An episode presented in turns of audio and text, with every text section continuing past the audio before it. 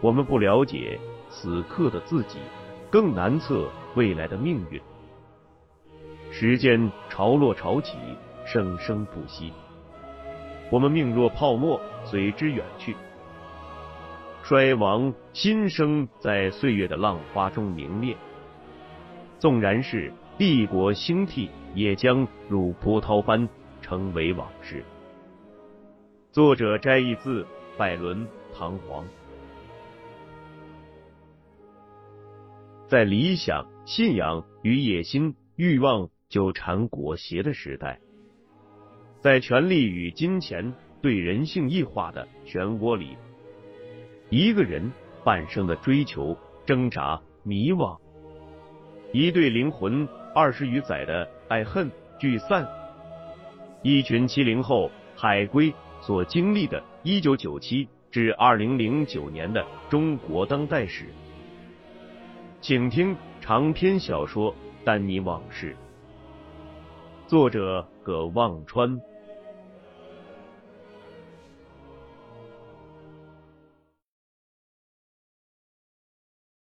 三个人很快转到走廊深处的一个不大的包间里。冯宽招呼着把菜点好，又要了瓶茅台。秦国栋意识到冯宽是有事要谈。这也是他留住丹尼的原因。果不其然，烤串上来，又喝了一圈酒，冯宽就开始东拐西绕，打听秦国栋他妈在某个区检察院有啥熟人没有。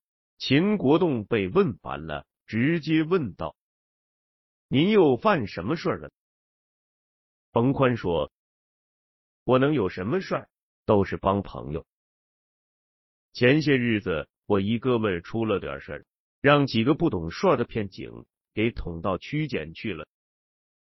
本来我努了把力，分局那边都想撤案了，可区检负责这事的一检察官愣抓着不放，搞得分局我那帮哥们也不敢吱声。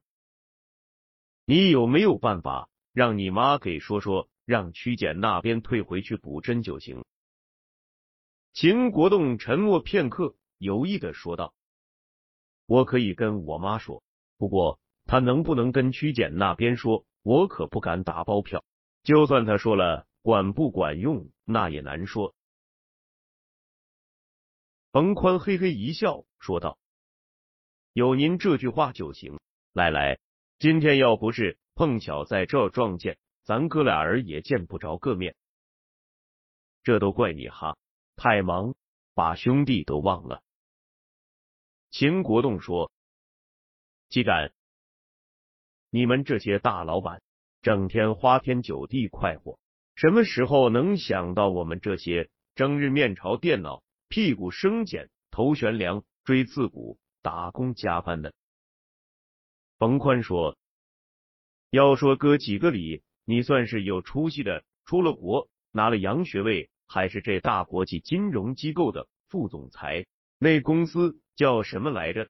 哦，岛山什么的，不像我们好逸恶劳，不学无术，只剩混日子了。哈哈。冯宽喝了口酒，转眼看着丹尼说道：“这位兄弟是你在美国认识的？”秦国栋说：“是。”冯宽又问丹尼哪里人，干什么的？听到丹尼说是合川省人，冯宽兴趣淡了。但一听他在深圳当尖峰公司的财务总监，兴趣又提了起来，问道：“是搞那个筑梦驿站的尖峰公司吗？我一熟人前一项投资了那家公司。嗯，教堂唐铁军，听说过吧？哎，我就知道你肯定知道。从冯宽一开始出现，但你心里对这个人说不出多腻歪。”等冯宽在饭桌上提到要秦国栋帮他捞人，丹尼心里的反感达到了高峰。他本来是找秦国栋商量找钱的事，冯宽一来把此事搅和了。他想告辞，但又怕不给秦国栋面子。这会听说冯宽跟唐铁军认识，心情稍微缓和一下。冯宽接着问丹尼。来北京干嘛？秦国栋不等丹尼说，就把丹尼来北京找钱的事情说了。冯宽一听，拍着秦国栋的肩膀说道：“你看，幸亏遇见我了。这年月你找谁，谁都没辙，都去投房地产了。我那家公司也在搞房地产，在北京，谁不做房地产都不好意思说自己开了家公司。”他转头又问丹尼。哥们，你这扇大概多大的盘子？丹尼想了想，就往大里说道：“大概要两千万吧。”冯宽笑了，吞了口酒，又转头问秦国栋：“你买房吗？”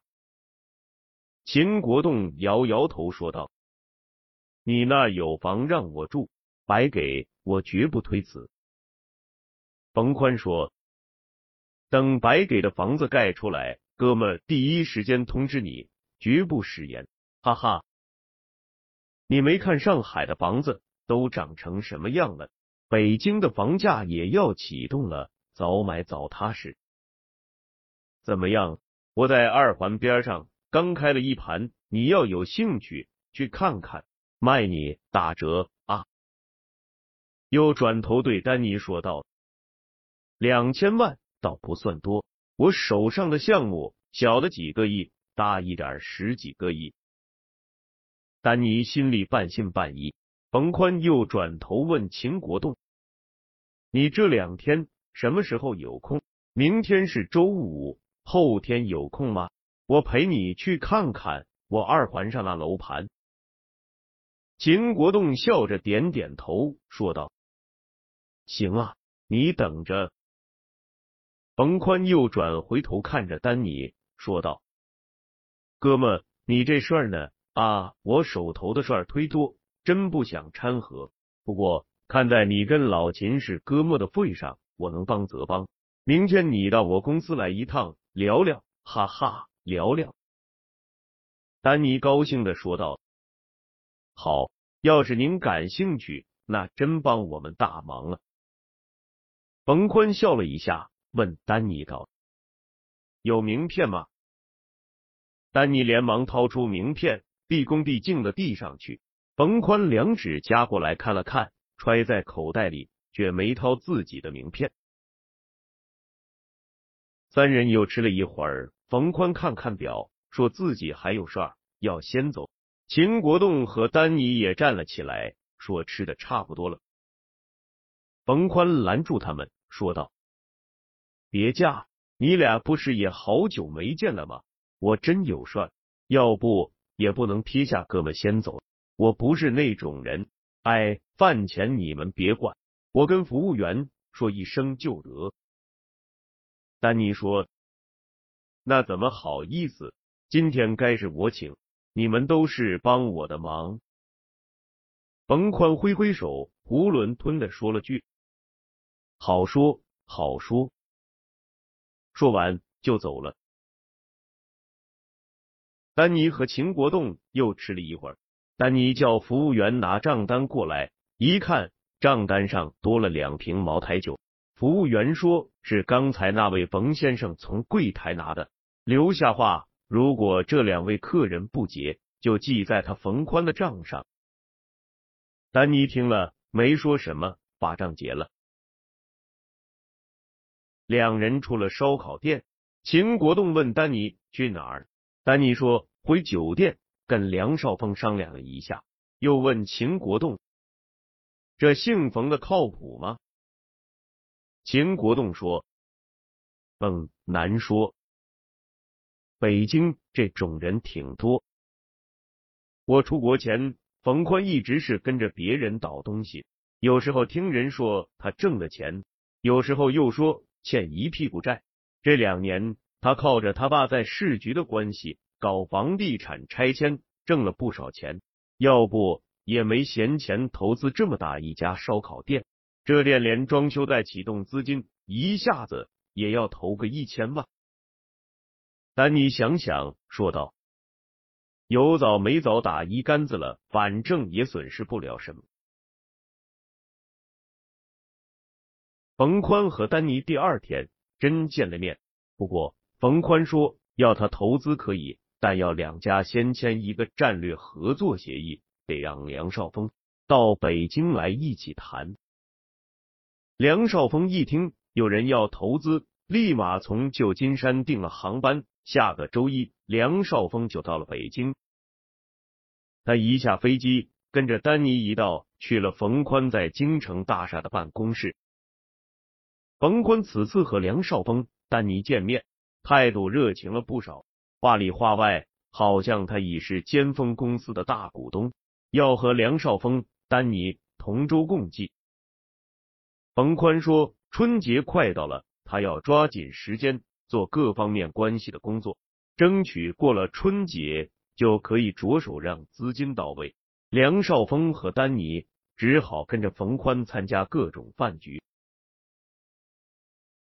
冯宽请来的人形形色色、五花八门，有市里、区里大大小小的处长、科长，公安局、派出所的民警，银行支行。财务公司的，还有些人看着像黑社会，还有和冯宽差不多的官二代。刚开始两次饭局，梁少峰和丹尼还挺兴奋，因为冯宽不但跟其他人说自己决定投资两千万给尖峰公司，而且热情的拉他那些朋友一起共襄盛举。后来酒局的花样。越来越多，梁少峰和丹尼每次回了酒店都喝得酩酊大醉。这种情况持续了几天，两人实在招架不住了。不光是喝酒挡不住，还因为这些酒局有时候结束了，冯宽也喝多了，服务员拉着梁少峰和丹尼付账。梁少峰觉得不是味，跟丹尼商量，想先撤。丹尼想了想，说道：“九十九拜都拜了。”不差这最后一哆嗦，忙了这小半年，就这儿还有点希望。你先回吧，我再坚持两天。到了腊月二十三，丹尼也熬不住了，跟冯宽说要回深圳。冯宽一脸慈悲为怀，说道：“这段时间大家沟通的挺透彻啊，我想春节后咱两家先签一个战略合作协议吧。”把投资的事情启动起来，怎么样？丹尼听了，满心欢喜，当天回了深圳。春节过了，那种之前传说的怪病越传越厉害。据说广州那边一个医院里一下子出现了好多病人。深圳收到的香港电视节目里说，有个美国人染上了这种怪病。从中国飞新加坡，结果中途死在越南河内的机场了。各级政府和主流媒体的新闻讳莫如深，有人认为这就是一种流感，哪年闹流感还不死个把人呢？都没当回事。梁少峰更不当回事，他和丹尼只操心冯宽的资金何时能够到位。大年初五一过。大家都回来上班，梁少峰催着丹尼赶快跟冯宽联系。丹尼问梁少峰：“这事我琢磨，是不是该跟唐铁军打个招呼？毕竟他是大股东。”梁少峰说：“你不是告诉我，唐铁军说让我们自己想办法吗？我们现在不就是照他的指示干吗？”甭多想了。先把事谈妥再说，不然冯宽那要是变卦了，或者根本就没谈成，你告诉唐铁军也是瞎耽误功夫，还招他骂我们一顿。但你想想也是。冯宽回话倒挺痛快，说他那边都准备好了，就等梁少峰和丹尼来北京。他说元宵节那天刚好在钓鱼台国宾馆。举行公司房地产项目的发布会，最好双方在发布会上同时签署战略合作协议。丹尼一听了，喜出望外，满口答应。冯宽像是刚想起来，问丹尼能不能尽快在筑梦驿站网站上把他们房地产项目的事情做个推广，也让他们见识一下尖峰公司的实力。丹尼跟梁少峰商量，梁少峰听说冯宽答应投资，还马上能签协议，就咬了咬牙，让团队加了两天两夜的班，真在筑梦驿站上给冯宽的项目做了一轮推广。冯宽很配合，发来一份战略合作协议的文本，让梁少峰和丹尼尽快看，以便到时候签署，并让梁少峰把尖峰公司和筑梦驿站的一些资料。发给他。梁少峰和丹尼看到协议上入股比例的数字虽然空着，但资金数额写的是两千万，两人先乐开了花。梁少峰一方面想显示一下自己的谈判能力，一方面希望独占和冯宽这个未来大股东的关系，就主动提出具体条款由他来和冯宽单独谈。梁少峰又对丹尼说道：“我想这事最后还要唐铁军点头才行。我这里跟冯宽话先不说死，你去跟唐铁军做工作。”丹尼于是把事情告诉了唐铁军。唐铁军听说居然有人愿意出两千万拯救梁少峰的公司，颇感意外。这两年成立的房地产公司多如过江之鲫。唐铁军没听说过冯宽，不过有人出钱，他乐见其成。但唐铁军一口咬死，股比最多只能给百分之二十。但你心里一算，两千万百分之二十，这公司融资前的估值就成了八千万。唐铁军投资账面收益涨了一倍，挺会打算盘。梁少峰去北京一个多星期。再回到深圳，刚进办公室，丹尼就追过来问协议的事。梁少峰说：“看把你急的，签好了，你看。”丹尼接过来，刚看了个标题就傻了眼。说好的战略合作协议变成了一份战略合作意向书，里面拉拉杂杂，内容很多，但没一条是有法律效力的。丹尼问道：“就这份东西？”梁少峰说：“那你还要几份？”丹尼不相信自己的耳朵，急了，大声说道：“这东西一点约束力没有，跟……”他刚想说废纸一样，可一想这样会扫了梁少峰的面子，改口道：“他说没说资金啥时候到账？”梁少峰说：“就知道你会问，我也急呀。”冯坤这人挺实在的，人家这次是在钓鱼台国宾馆开内发布会，而且为我们的战略合作专门开的发布会，很多记者到场，宣传的效果可大了。说完，从皮包里掏出一份北京的报纸，说道：“你看头版套红，这宣传效果。”你花多少钱都买不来。但你看那报纸，标题栏很大，金德汇房地产公司尖峰公司战略合作，跨界共赢。标题下面一张彩色照片，照片印的很清楚，能看出一个是冯宽，一个是梁少峰，两人像有着鲜血凝成的战斗友谊一样，紧握双手。梁少峰接着说道：“冯宽说了，他内部有压力，有人说他这签了个不平等条约，要再增加合作内容。可刚过完年，大家时间都紧，没来得及细谈，所以才先签个战略合作意向书。”他还故作神秘的跟丹尼说道：“这哥们在上面的路子真宽，你猜他介绍我认识谁了？”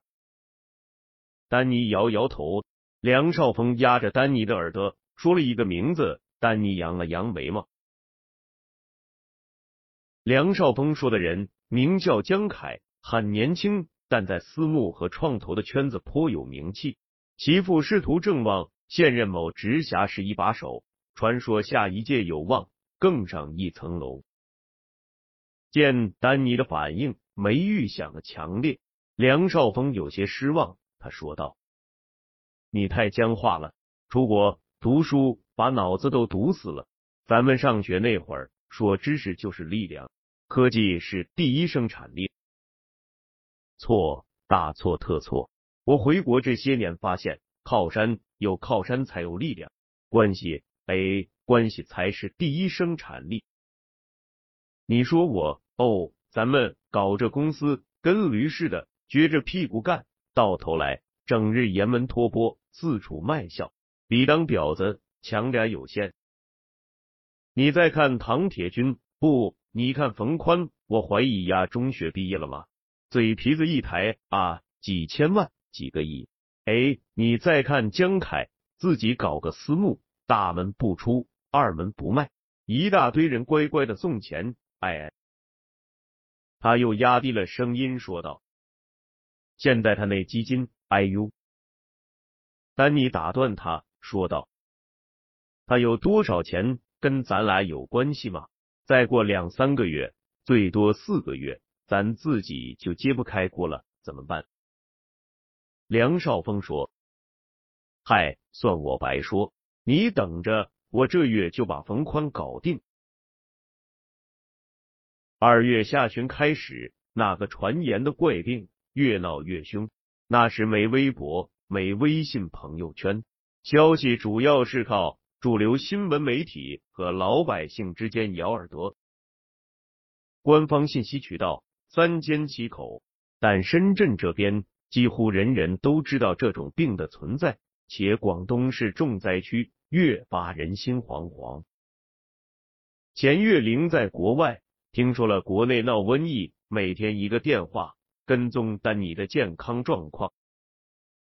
到三月中，世界卫生组织确认并命名这种病叫严重急性呼吸系统综合症。香港人。叫沙士，内地人都叫非典。不过，即使到这时候，很多人还以为这种病是在广东和香港，跟国内其他地方没关系。住在广东的人这段时间很憋屈，走到哪里都被人当瘟神。梁少峰联系冯宽，冯宽说他最近一直在忙房地产项目，很快给他回话。后面再联系还是那话。梁少峰觉得冯宽是担心广东这边疫情，不愿意见。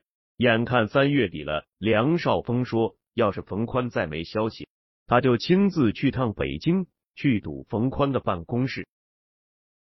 但你想，这事儿怕要黄，公司资金链可就要断了。香港那边非典一闹起来。唐铁军就逃到美国躲瘟疫去了。丹尼想打电话跟唐铁军商量，可一想冯宽这事儿是自己揽来的，恐怕会惹唐铁军骂，忍着一直没打。一天半夜，唐铁军先打电话给他了。唐铁军说，他听北京的一个朋友说，圈子里都在传尖峰公司资金链马上要断了。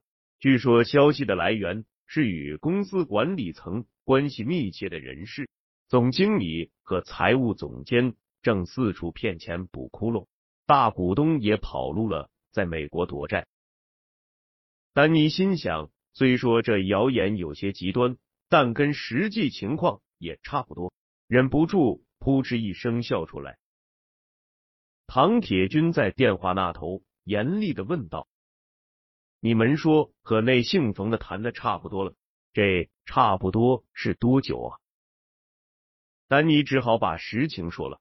唐铁军电话里鼻子出冷气道：“哼，我替你们打听了，这人他爸是北京市局已退休好多年的副局长，指甲盖大点背景。唐铁军对爹妈是正部级以下的人，一般都看不在眼里。”这孙子一直靠着他爸那些陈芝麻烂谷子的关系混日子，帮人摆平晒捞人。前些年搞拆迁还差点闹出人命，这种货色压根上不了台面。你们怎么找上这么个人？丹尼忍住气，心想：这会怪我们以前也没说不好呀，还想着能账面挣个几倍，去讨好投资人呢？唐铁军最后撂了句狠话，说：“你跟梁少峰说，这破事都搞不定，他那 CEO 也不用干了。”说完就挂了电话。丹尼心想：唐铁军要是把梁少峰开了，难道他丹尼能独善其身吗？唐铁军只是没直说而已。第二天，丹尼闷闷不乐的上班。他刚走到梁少峰办公室门口，就听到里面传来梁少峰气急败坏的声音，像在跟什么人吵架。他推门进去，看见梁少峰正冲着电话喊：“他大爷的！谁说的？你告诉我谁说的？我抽丫的！”好像电话那边什么人给他戴了绿帽子。梁少峰见丹尼进了门。马上对着电话里又喊了一声：“我工资好着呢，你丫动动脑子。”喊完就挂了电话。他抬起头，一脸的怒气仍在燃烧，转向丹尼。丹尼下意识的身体躲闪了一下，像躲一个火焰喷射器。梁少峰问丹尼：“你听说了吗？”丹尼猜到了。就告诉梁少峰唐铁军打电话的事。当然，唐铁军的最后一句话他没告诉梁少峰。梁少峰喘着粗气说道：“这他妈谁搞的？别让老子翻出来，非灭了丫不可。”丹尼说：“公司的资金情况是不理想，这是事实。可大家都一样啊。我前天跟甜甜想上的老楼聊。”他们这会儿也四处找钱呢，缺钱是常态。梁少峰打断了他，说道：“大家都一样，可有人就特别想搞咱公司，你想会不会是同行？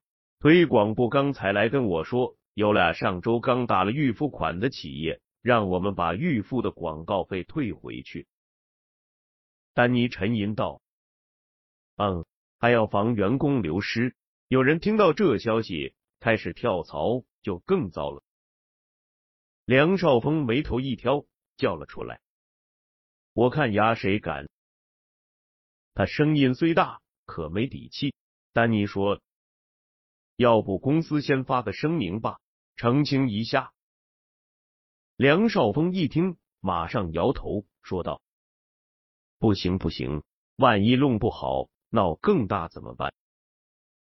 丹尼想了想，又说道：“现在还是要尽快搞定冯宽那笔钱，还有，咱们也找找线索，这消息从哪出来的？”